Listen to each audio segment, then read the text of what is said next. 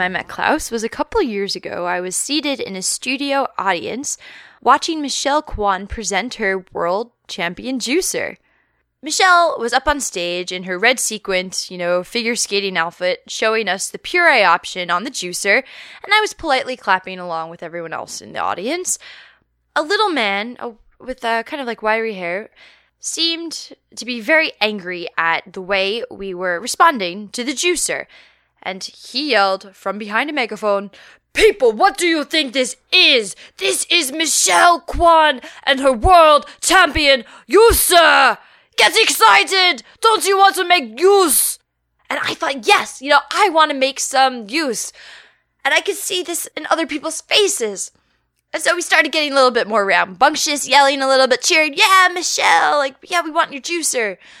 And this character was not happy with our cheers. Again, he said, People, imagine! You are in the jungle! You have just been fighting with Nazis, wrestling with crocodiles, toucans. Your father is next to you. He's dying. He doesn't have an arm. He doesn't have a leg. All he wants to do is buy a hat. What you need is this Yusa because it will provide eternal life for your father and his leg. Come on! And I said, yes, yes, I am going to get that Yusa from my dad. And just people were knocking each other over. We want the breath of eternal life. We want Michelle Kwan's juicer. Chairs were going in the juicer. Arms, strawberries. It was insane. And I looked over to the little man behind the megaphone. And I thought, who is this man? My first experience with Klaus von Klaus was on a training video for a receptionist called um, How May I Direct Your Call? And my only line was, Hello, I have an appointment with Mr. Peterson. And so, you know, obviously I, I didn't feel I needed to put too much preparation into this. So I walked in and said, Hello, I have an appointment with Mr. Peterson. And, you know, the receptionist is supposed to be inattentive and stuff, and she was, and it was great. And then we just hear, Cut! Cut! And this crazy looking German man with a, a, big beard and, and glasses and a fiery look in his eyes, and he says, Why? Why do you have an appointment with Mr. Peterson? and I, I kind of chuckled and said, Well, you know, I'm just a business person. I'm probably, you know, having a meeting with him, but it's, you know, we don't even go into that. I really only say the line and then they cut it to make the point about good receptionists, bad receptionists. Um, he said, no. You have an appointment with Mr. Peterson because he is sleeping with your wife. They make photocopies of their bodies on the copier in his office. and I said, Uh, you know, are you serious? Like, is, is, is this a joke? And he said, no joke. I do not ever film jokes. I am an artist. He is sleeping with your wife and you are furious and you have made an appointment to kill him. And then I realized this guy's totally for real and he's giving me a chance to turn this training film into the greatest moment of my professional career thus far. I mean, I thought it was pretty awesome when, when I got to, uh, squeeze, squeeze the butt of a, a hot receptionist in a sexual harassment training video. But man, this is real acting here that he's wanting me to do. And then he turns to the, the receptionist and says, why? Why are you so inattentive? And she said, well, you know, I'm just like, you know, I don't care about the jobs too much. I'm, I just want to read my magazine, make, make some money and leave. He said, no. You are inattentive because there's a lot on your mind. You are carrying the Son of God in your womb. And you are addicted to drugs. Cocktails of drugs. Meth, speed, heroin, cocaine, crack. It's all cocktails. And the angels are coming down, screaming at you, pleading with you to get off the drugs because you are carrying the Son of God, and he cannot be retarded.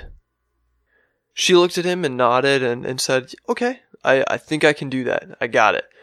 And Klaus walked back behind the cameras and immediately I just started feeling enraged, like something was coming over me and I could see my wife and Mr. Peterson on the copier. I could see the endless copies shooting out of the, of the machine, just breasts after breasts after breasts after legs and thighs and every, I was furious. I, I saw laminations. I saw staplers. I, I saw my wife coming home at night with pens that weren't hers in her hair and I just wanted to make my appointment, go to his office, grab his trophies, his, his diploma frame, smash him over his head, slit his throat, throw him across the room, slam his desk down on top of everything. I wanted it all. I, and the receptionist is on the floor, convulsing and spitting and pleading. She, I don't want the son of God. I, I, I don't want to be on crack. I don't, I don't want, I hate my life. I'm just pulling out her hair and, and then I walk in and, and I say, hello. I have an appointment with Mr. Peterson. There was silence, and then I heard Klaus. Cut. End scene. I worked for Goldstein Media. I was a production assistant for quite a few years. We made crappy commercials and infomercials. Those things that you see on television after like two o'clock in the morning. Yeah, I probably made about 50 to 80%.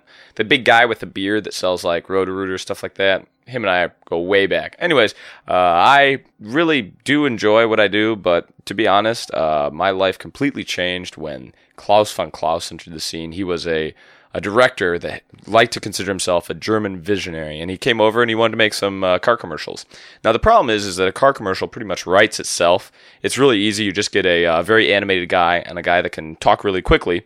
The animated guy waves his arms in front and you know convinces you that the car is awesome, and then the guy that speaks really fast tells you the APR financing and all that stuff.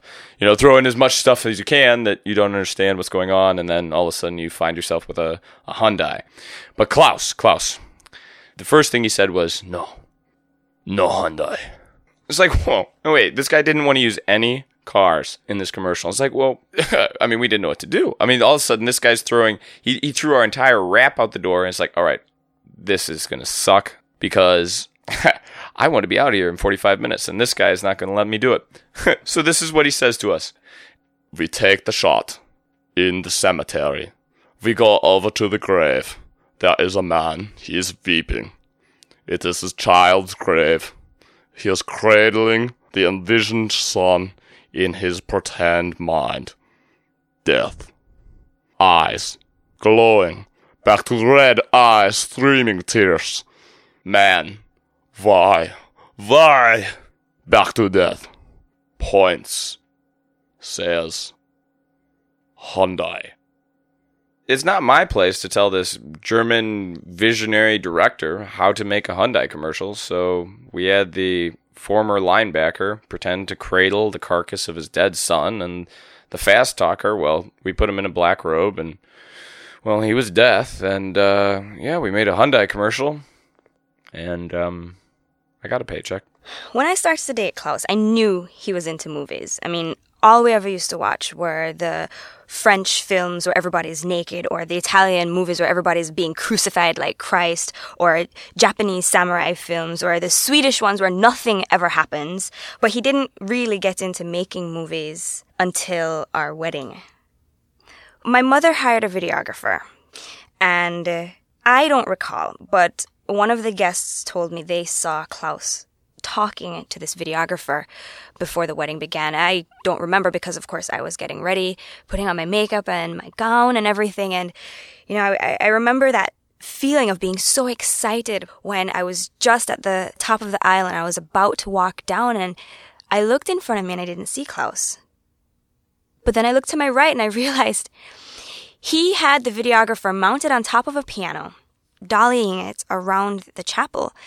And the piano player was jogging after the piano, trying to catch up just so he could play Here Comes the Bride. And Klaus was directing him on camera angles for our wedding. And I thought, you know what, just just go with it. All these people came out here because they wanted to see you get married. It's a huge deal, so continue. So I'm walking down the aisle and I think I got about halfway before Klaus yells, "Caught!" He stops everything and he says, "All right, great. Reset." And we're going to take it from the other side because he wants to get a close up on my face, and then he tells me not to move around as much. It's like 5 times later. You know, 5 cuts, reset, cut, reset. And I finally make it to the end of the aisle when out of nowhere leaps a swordsman. The priest passes out. My grandmother has fainted. My mother is livid. And Klaus jumps behind the camera again and instructs the videographer to make sure he's getting all of this. And I guess in all the commotion with the piano, you know, running around with the videographer on top and the piano player trying to catch up while playing Elton John, the piano fell, crashes on top of the video camera, and destroys it completely. So there's actually no um, recorded footage of my wedding whatsoever. But um, that was the official debut of um, Klaus's career. Two thumbs up.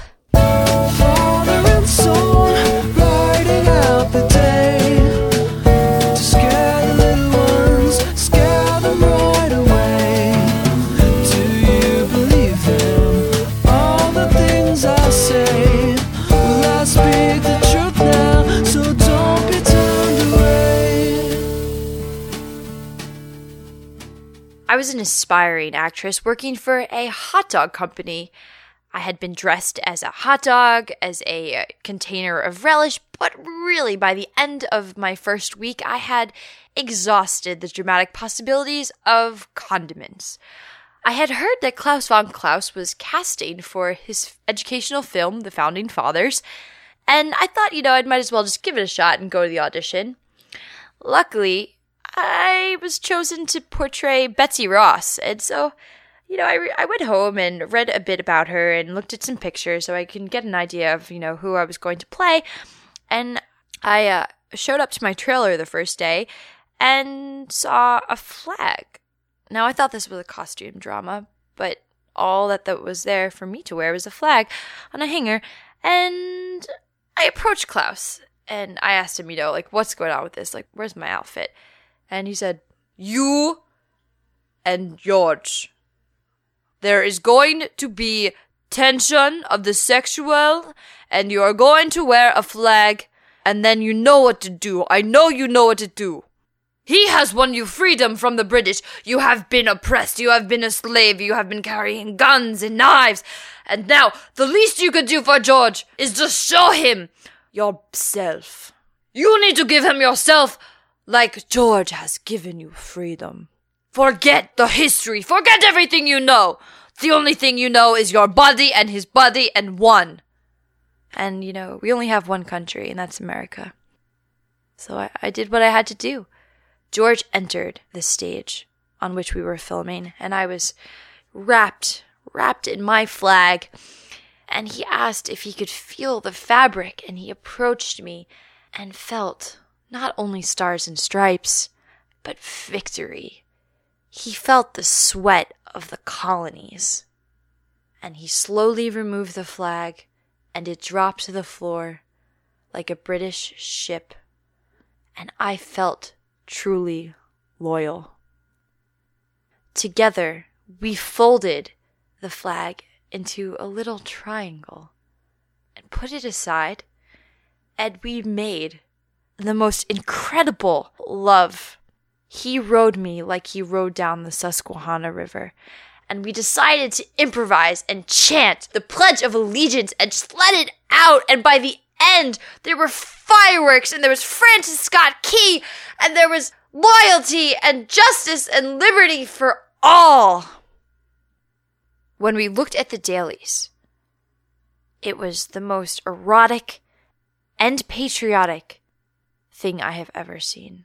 We worked with low budgets frequently at Goldstein Media. We don't really have a lot of liquidated cash, so uh, we end up being creative when it comes to making, say, educational films. For example, we made this film called Founding Fathers, and I was under the inclination that we would take some books from the library and then do some slow pans of, say, Washington crossing the Delaware and have some Brit talk in the background about Valley Forge or something like that. So I took these books over to Klaus's office, and boy, did that throw him for a loop. No, no, terrible. Throw it away, throw it away. And he just threw the books up in the air, completely didn't know what to do. And he rooted around in his desk for a while, and he eventually pulled out this picture and he said, Here, this is what we will do. What do you see?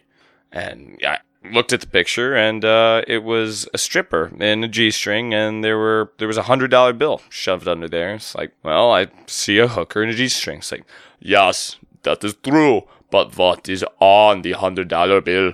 It's like, well, that would be Benjamin Franklin, one of the founding fathers. Exactly, a founding father. Insidious, lustful, power fused with greatness and sadness, dancing on the pole of your country, perverting the minds of your youth. And this, this is what you sell. This is what you do. So our movie about the founding fathers ended up to be a bunch of slow pans of hookers dancing on poles and pictures of crumpled up one and two dollar bills that were formerly used for snorting cocaine. The next time that I got to work with Klaus was for an, an educational film about the founding fathers, and I was playing Thomas Jefferson, and so I, I spent weeks just at the library with stacks of books researching everything that I could about him to really get into the character because I knew Klaus would want for me to just embody everything that is Thomas Jefferson, no matter how few lines I had. Um, and so I showed up the day of the shoot, and there was the guy playing Benjamin Franklin, and we were talking, and Klaus came over to give us the, the synopsis of that day's work, and he looks at us both and says, Forget everything you know about Benjamin Franklin and Thomas Jefferson. All you need to know is Benjamin Franklin, flying kite struck by lightning, superpowers. Thomas Jefferson fathers the entire state of Virginia, steps down from presidency to hide out from his jilted lovers in an undisclosed cellar in Maryland. Franklin meets with Napoleon to finish what Jefferson started with the Louisiana Purchase discussion. Napoleon offers to sell 70 million francs. Franklin says no way, 30. Napoleon, 65. Franklin, 40. Napoleon, never. I will keep Louisiana to myself. Franklin shoots electricity out of his hands and gets Louisiana for us. Cut to the cellar in Maryland. Jefferson, with candle, looks directly to the camera and says, That is why we have Louisiana.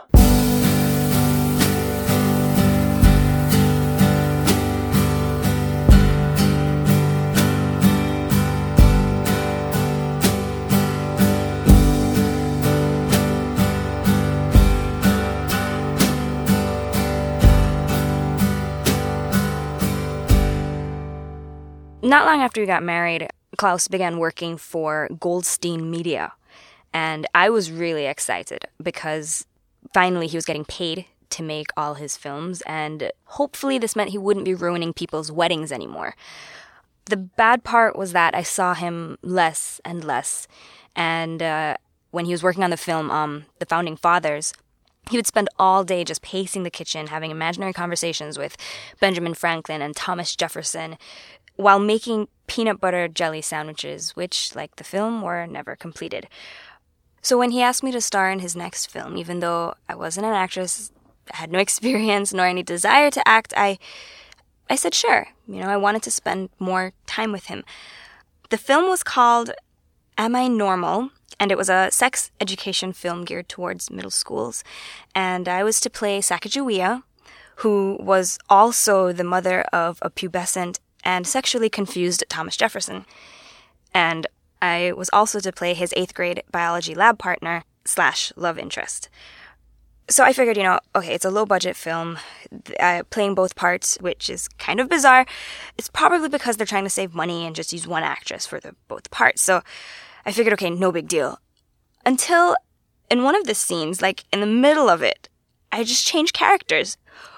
I start off as his mother, Sacagawea, and I'm explaining to Thomas his body and, you know, all the changes that occur. And then I start taking off my deerskin dress and moccasins to reveal a Catholic schoolgirl uniform.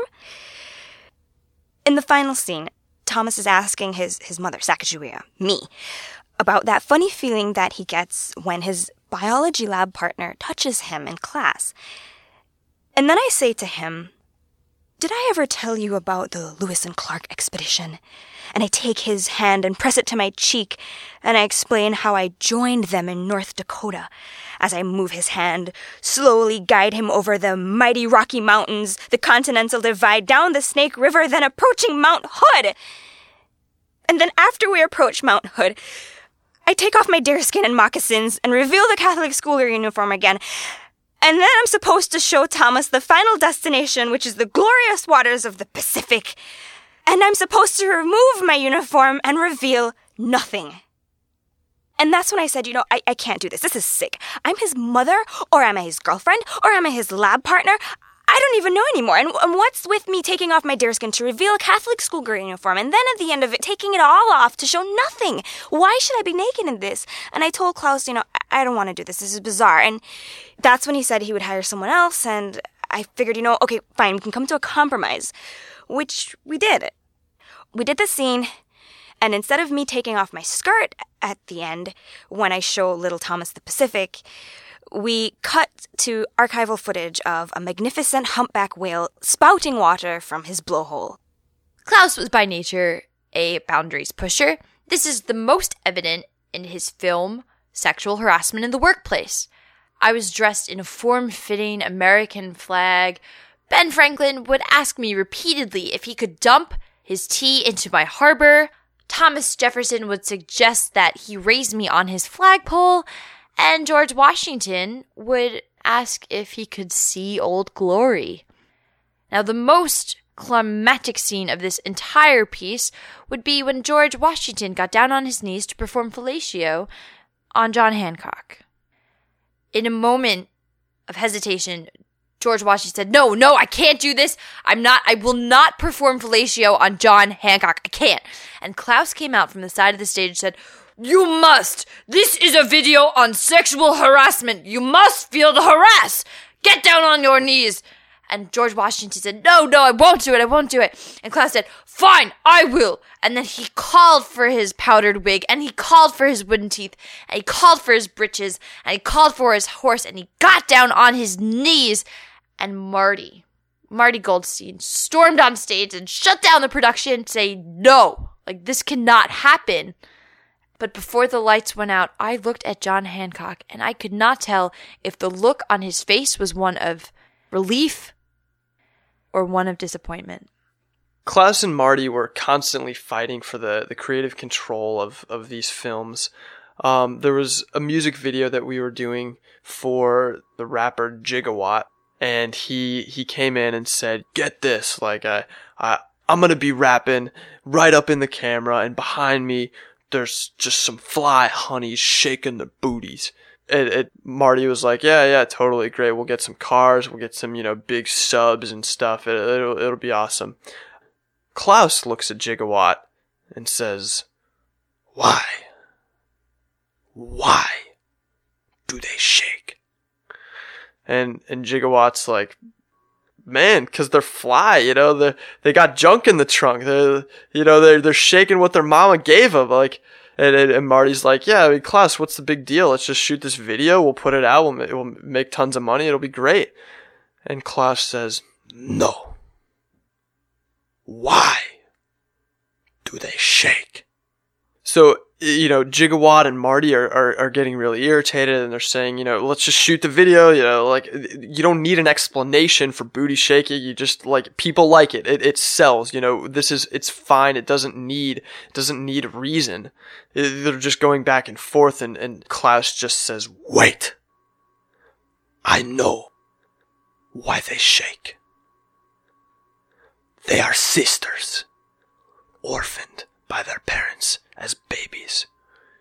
They live in the sewers beneath Moscow, eating rats and statues. They cannot speak. One of them is carrying a demon child within her womb, the son of the demon king. They do not know which one has the demon. But if born, this demon will erupt from between her legs in a swirling cloud of locusts bloodthirsty for the fingernails of screaming babies whose mothers are riding headless on the backs of horses with snakes for eyes, screaming fire from their claws and burning cities, blood everywhere, rivers overflowing, building, drowning babies in blood, and fiery clouds opening up, lightning everywhere, everywhere lightning, and this is why they shake. So Goldstein and Klaus von Klaus never really got along well, and I really have a whole closet full of stories. But I think this one with an insurance company really, really puts the icing on the cake. Um, we we do a lot of uh, corporate retreat videographies where we take a lot of shots of them, you know, on their ski doos and you know doing the limbo. They they go off to these exotic locales and we film them and then make videos for their general entertainment at the end, so they can see what a great time they had and then all yuck it up at the end. Um, keep in mind here that these are insurance workers, so yes, they're loaded and yeah, they have trophy wives, but they know nothing about cinema. And so when you have somebody like Klaus, who is, you know, in love with his work and he shows to a bunch of extremely wealthy men their extreme vices. I mean, we were seeing soiled linens that they had left on their bed. We were seeing their condoms in trash cans. Saw ass pats, uh, you know, the maid walking by. Off wall racist and prejudiced comments that, you know, you didn't think that these bigots really exist in America. Like, this is what this video was. I mean, jaws were on the floor. It was stunning. It was beautiful. It was poetic. But Goldstein was so. I mean, how can you do this? It, it, it, was a complete defilement of these people's money to us. And, you know, Goldstein went up and confronted Klaus. Like, what, what are you doing? This is unbelievable. Just, I could not understand. We gave you great footage. Like, we had so many good shots of golf and you know sailboating and you know Klaus was animated. He's like, "What? This is not what the people wanted." And it's like, "Yes, this is not what they wanted. They were looking for something exciting and entertaining." And what am I? A monkey with cymbals? Do you see me clap my hands? No, I no clap my hands. I am no entertainer. I am an artist. So we're supposed to do this with the local Red Lobster this next weekend, but with the whole Klaus Goldstein thing. I don't think we'll be able to get it done. Hopefully, uh, we'll just show the Red Lobster video that we have from last year, and they'll be so drunk that they don't even notice.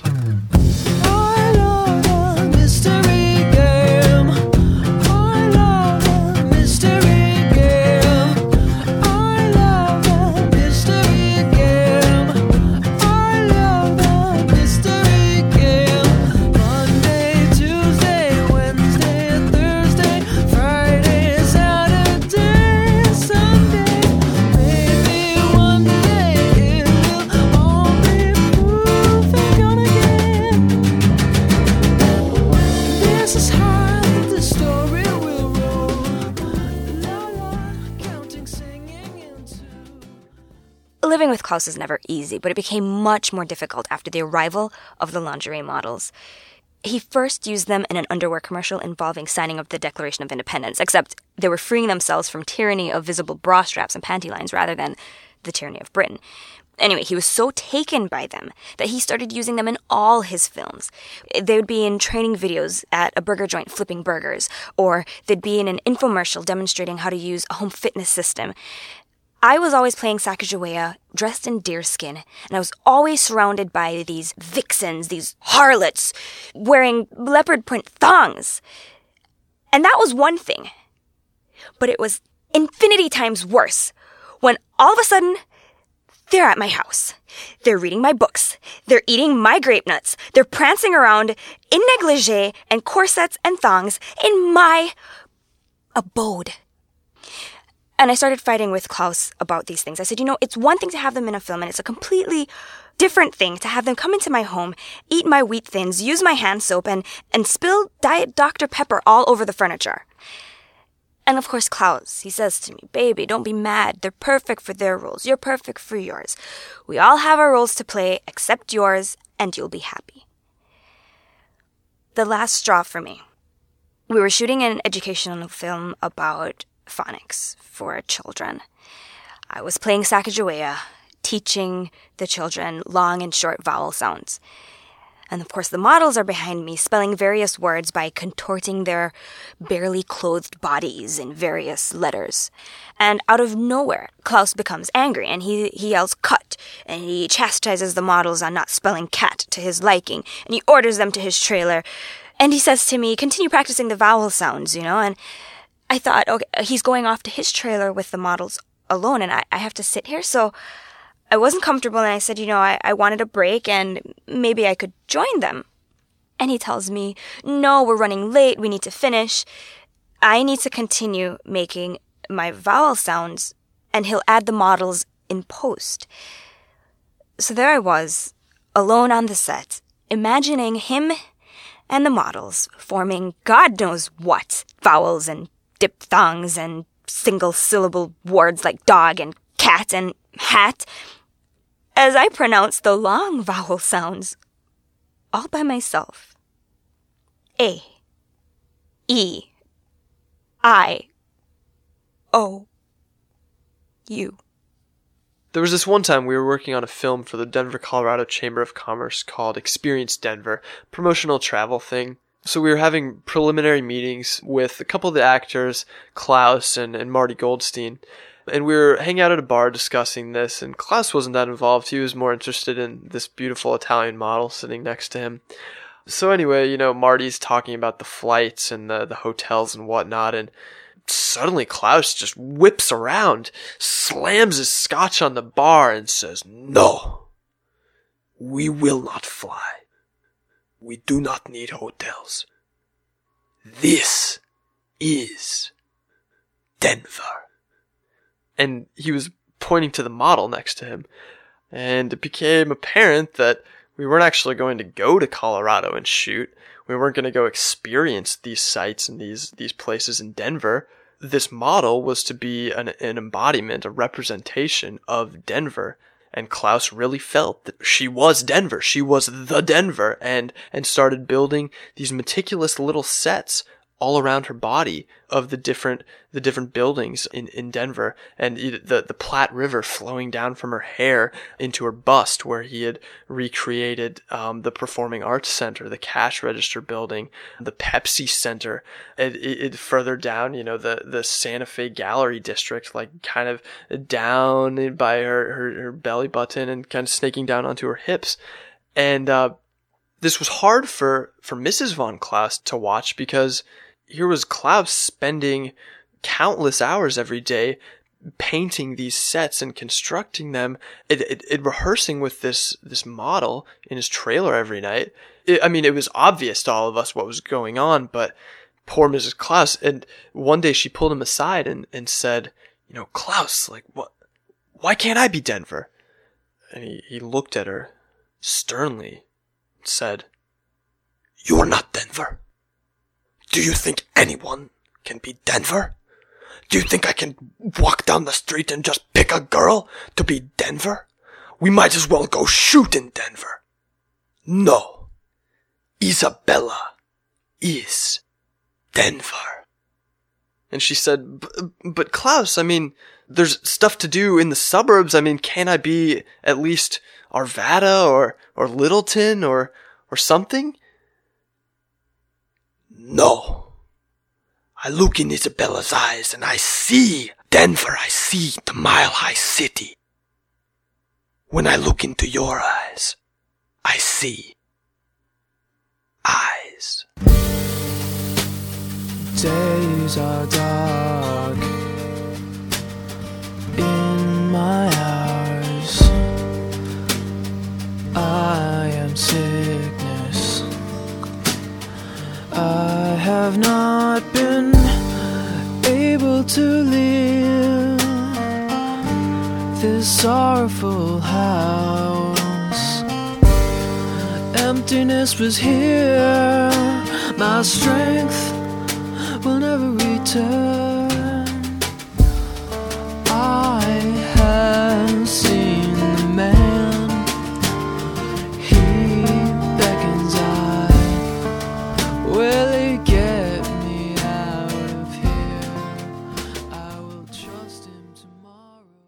After the phonics fiasco, I left Klaus for a few days.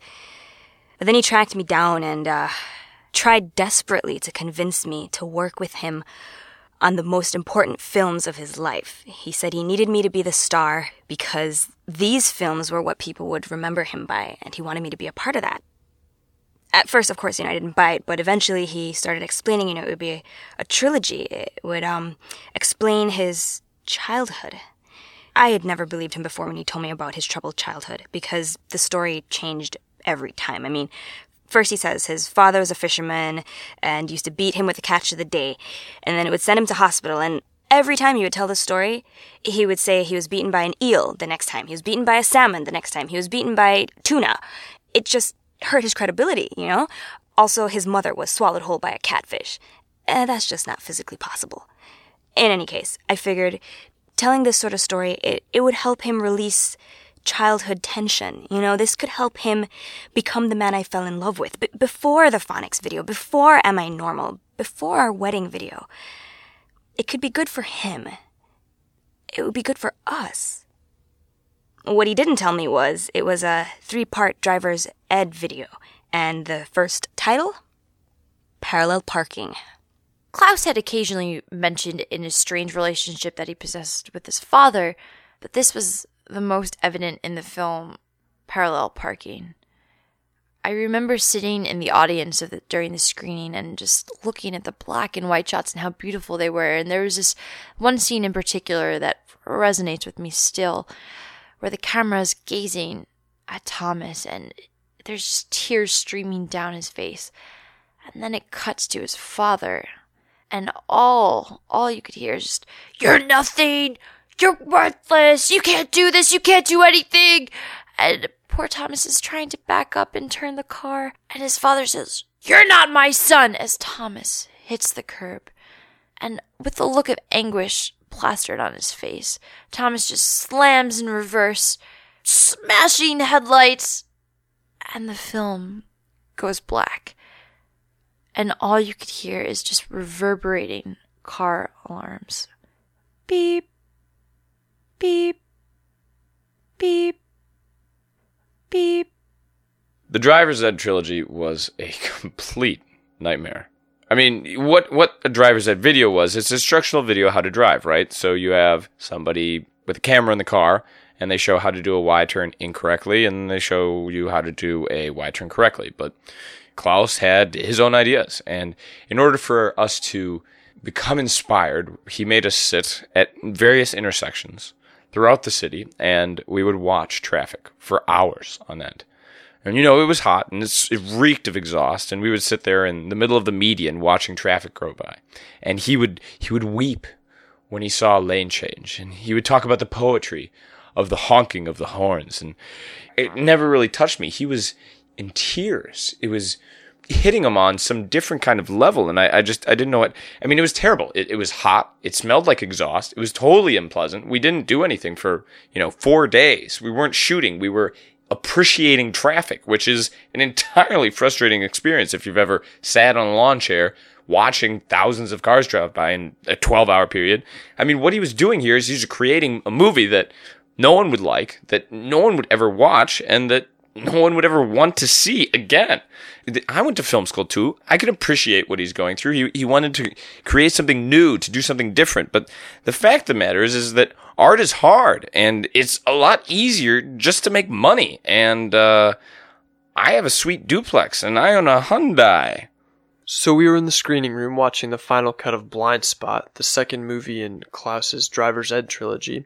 I play a young Thomas Jefferson, and every time I look in the rearview mirror, I see my dead mother, Sacagawea. But when I turn around, nothing's there. It's just an empty blind spot. So it gets, you know, really intense and really dangerous because I'm driving over medians, driving onto playgrounds, you know, frantically making U-turns to go find my mother. And it eventually culminates in this, this scene at a truck stop where there's a, a truck stop whore who looks exactly like Sacagawea. And so I get out of the car and run over to her, give her a big hug and say like, oh, you know, like mom, I, I can't believe you're back. This is great. I, I've missed all the things that you do for me. It's just wonderful. I, I wish you were around. My shirt's wrinkly. Can you iron it? Can, can you make me a lunch? And, and she says, oh, you know, absolutely, honey.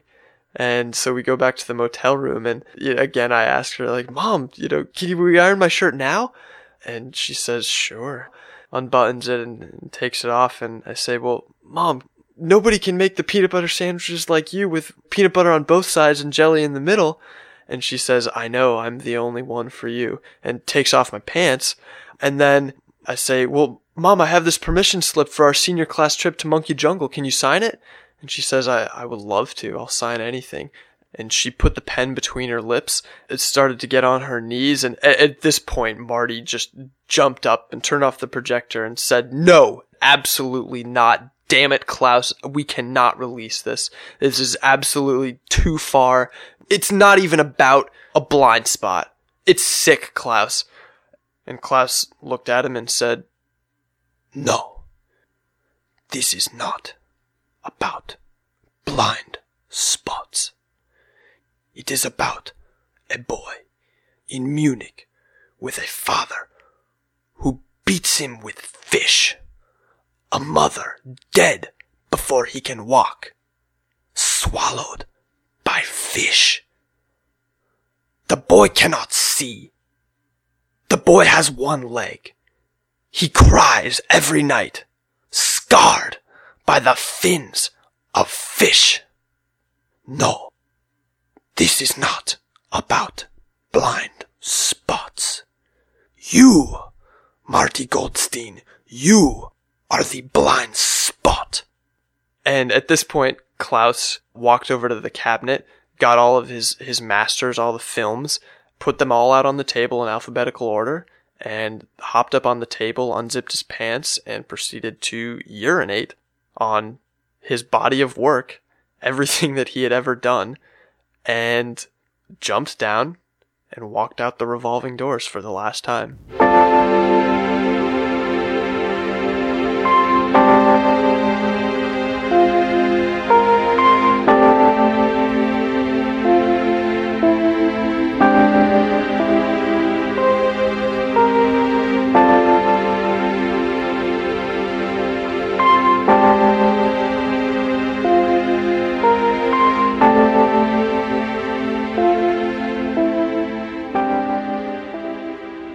After he left the studio, Klaus needed alternate forms of funding to finish the last installment of his trilogy, Four Way Intersection. So he had to sell Girl Scout cookies, which wouldn't have been my first fundraising choice, but we did it anyway, and most of us did okay. Klaus, on the other hand, was not the best person to send door to door selling these cookies. The people would open the door, and Klaus would say, Hello. My name is Klaus von Klaus, and I have a vision. Four streets, one intersection, the slightest wrong move, certain death. He does not yield the right of way, runs into his mother, death. He does not use a turn signal, kills his mother, death. He runs through a stop sign, hits his mother, death. Blood on the fender, blood on the crosswalk, blood on the mother, death. But my vision needs money. $30,000. Money which I do not have. But I have delicious Girl Scout cookies for only five dollars a box. Will you help me? And needless to say, Klaus didn't sell too many dosi dos.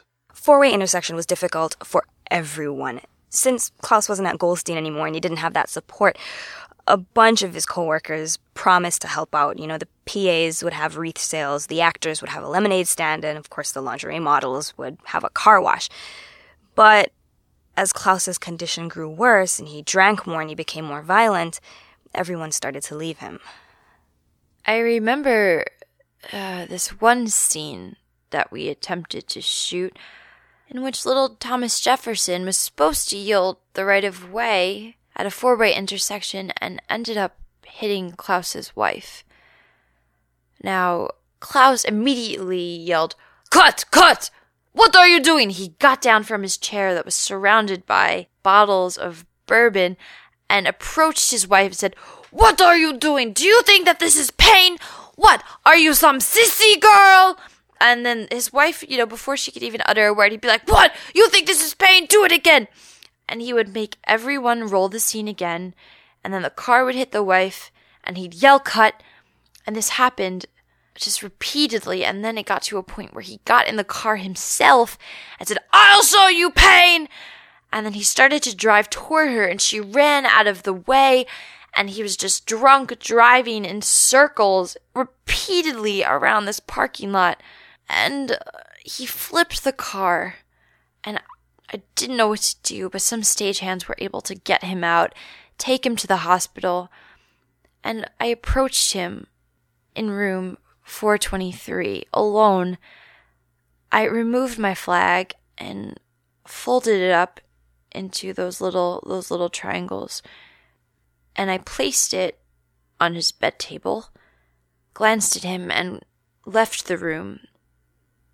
When I descended to the lobby, I, I couldn't help but thinking that he's, he's just not he was not the same man that I saw that that first day in the studio with Michelle Kwan and her world champion juicer.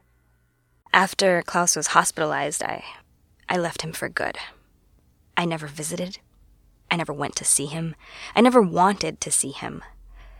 But sometimes, late at night, if I was having trouble sleeping, I'd catch myself watching infomercials, his infomercials. The Michelle Kwan World Champion Juicer, Senator Arlen Specter's home fitness system. And as I'd watched them, I knew that through editing they've been stripped of Klaus's true vision. You know, the original narratives about love and lust and violence were reduced to mere advertisements, urging you to pick up the phone and credit card and buy now because this offer won't last long. And I guess in a way you could say the same thing happened to Klaus and I.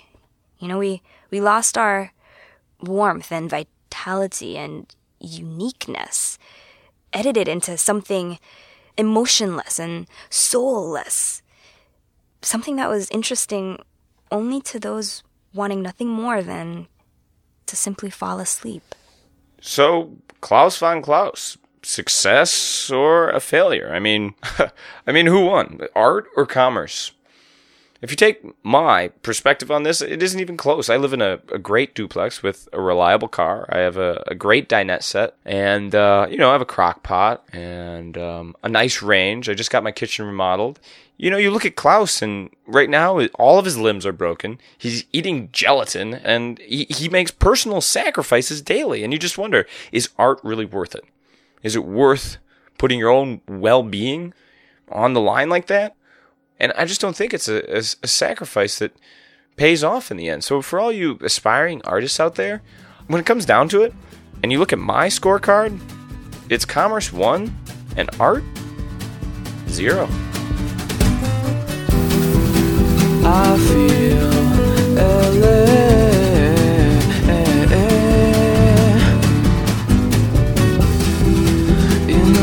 Of your eyes, it kills me.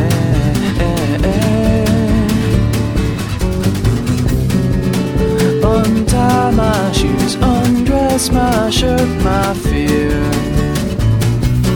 Pour me a cup of love, a cup that tastes like beer.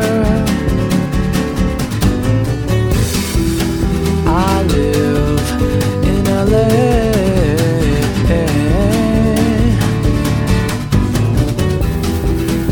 And it proves to be nice, nice to me.